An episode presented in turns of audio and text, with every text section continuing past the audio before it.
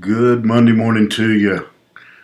I'm glad to have you here. Go ahead and get a Bible and look with me back in the 52nd Psalm. We'll be looking at the second half of the Psalm this morning uh, and the story of Doeg the Edomite. Again, Doeg was a man who, while David was on the run uh, from Saul's jealousy, uh, David went to Ahimelech the priest uh, and asked him for some food, for some assistance, uh, and uh, Ahimelech gave it to him uh, along with uh, Goliath's sword. not knowing the story, he wasn't being defiant to Saul. He just he thought David was on a mission for Saul, and um, so he helped David out. And Ahimelech, excuse me, Doeg goes back and uh, tells Saul what has happened, uh, which led Saul to issue a decree, uh, send his soldiers to kill uh, the 85 priests of Nob. Uh, when the soldiers refuse uh, to carry out the order, Doeg goes and kills them himself. and so uh, David's psalm here is a uh, response to or a psalm regarding um, again, when when uh, when uh, evil, uh, when the evil man, when the wicked world uh, is uh, seeming uh, to to win, and and the righteous um, failing, and so David, the first five verses, David writes about the wicked men and their situation. And now, in uh, this last section, uh, he addresses uh, and encourages uh, the righteous man. Uh, again, uh, we all know how easy it is to get discouraged and to see um, when we when we see what appears to be the evil uh, man of this world, just continually uh, being blessed and, and having no hardship, and, uh, and the man who's trying to live right uh, struggling. Um, and so David um, has um, called out, I guess, the wicked man. Uh, and now he's going to spend these last few words encouraging uh, the the righteous men. He has uh, again uh, rebuked those who are in power, who are abusive, um, and he's going to encourage us uh, that all of us would, uh, again, in that situation, not take our eyes off the Lord, continue uh, to to follow God. Uh, don't focus more um, on the injustice, uh, focus on God uh, Himself. And even though uh, we may be uh, mistreated, we may be abused, again, it may seem like the wicked man is is is winning to use that phrase. Uh, eventually, David says the, the the the abuser, the wicked, will uh, be judged, and the righteous man uh, will uh, see God. Uh, and so he describes here uh, this righteous man. He says, "The righteous also shall see and fear, and shall laugh at him."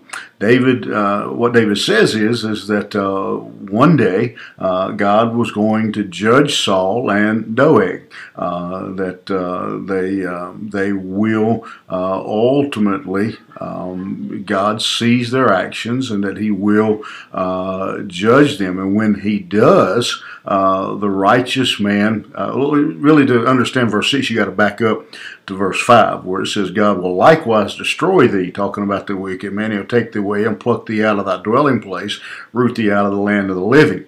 The righteous shall see and fear and shall laugh at him.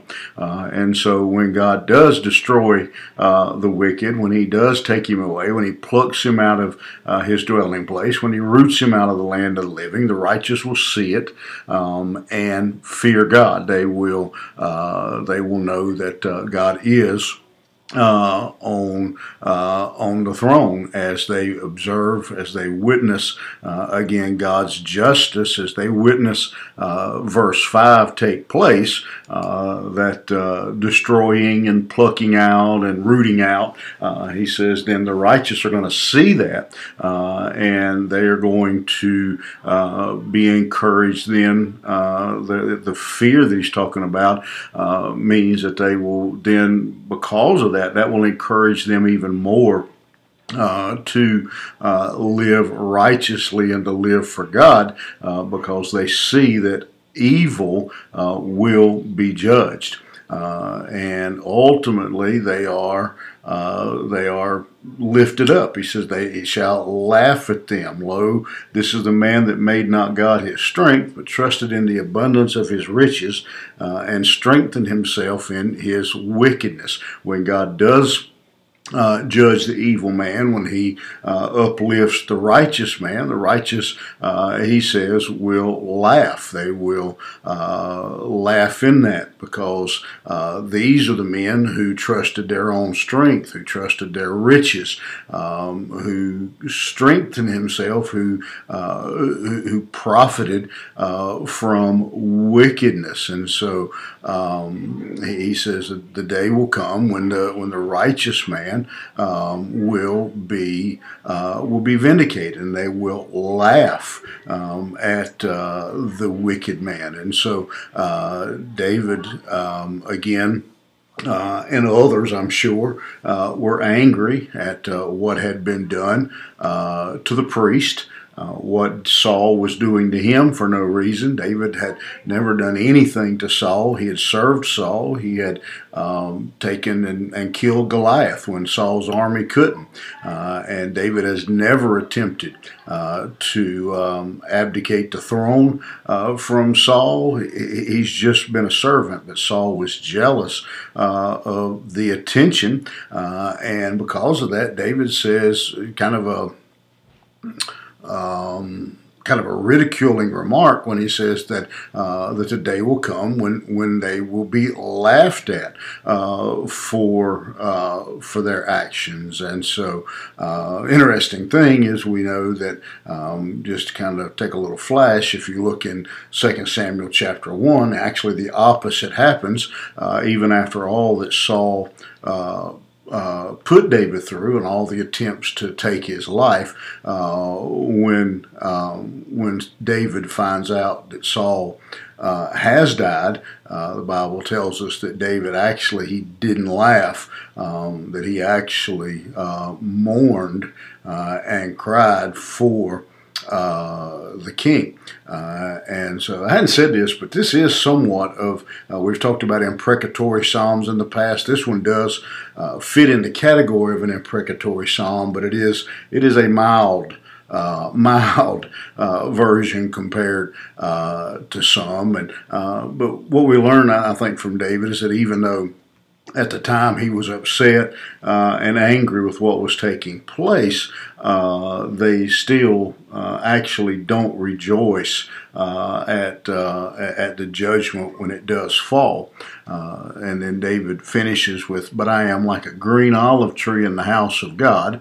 I trust in the mercy of God forever and ever, and I will praise Thee forever, because Thou hast done it, and I will wait on Thy name, for it is good."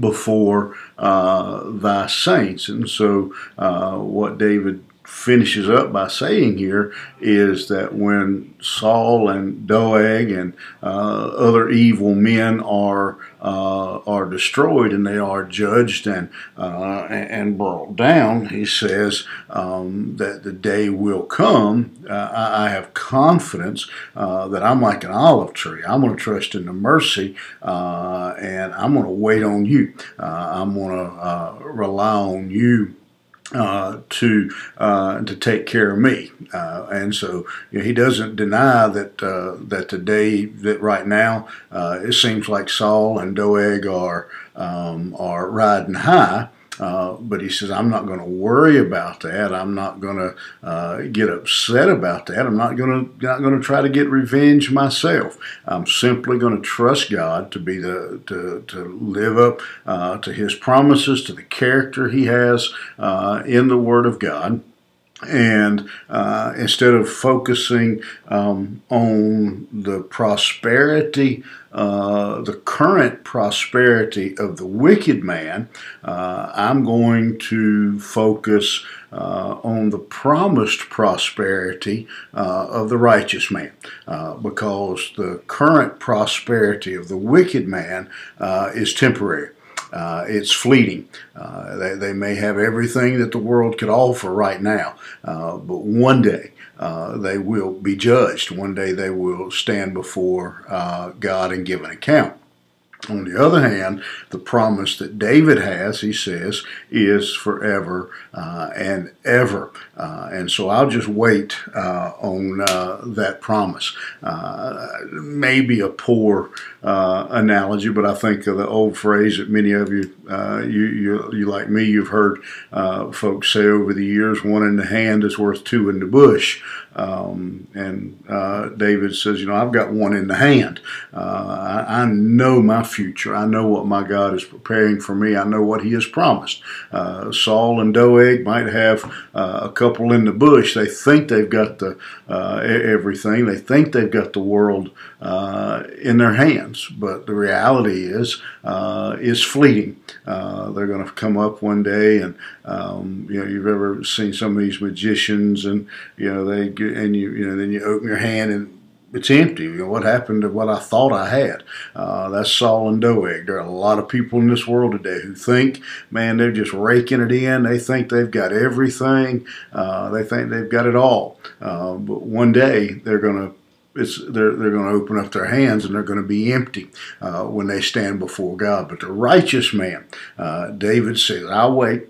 I'll wait. I'll just I'll just wait because uh, I know uh, that the day comes uh, when my God will take care of me. And I hope you know that too, and I hope you're counting on that. Uh, and I hope that helps you today, uh, not to allow the world and the evil and the wicked in this world uh, to get you down, but you wait on the Lord and His promises, and you will be blessed. All right, have a great day, and we'll see you back here tomorrow morning.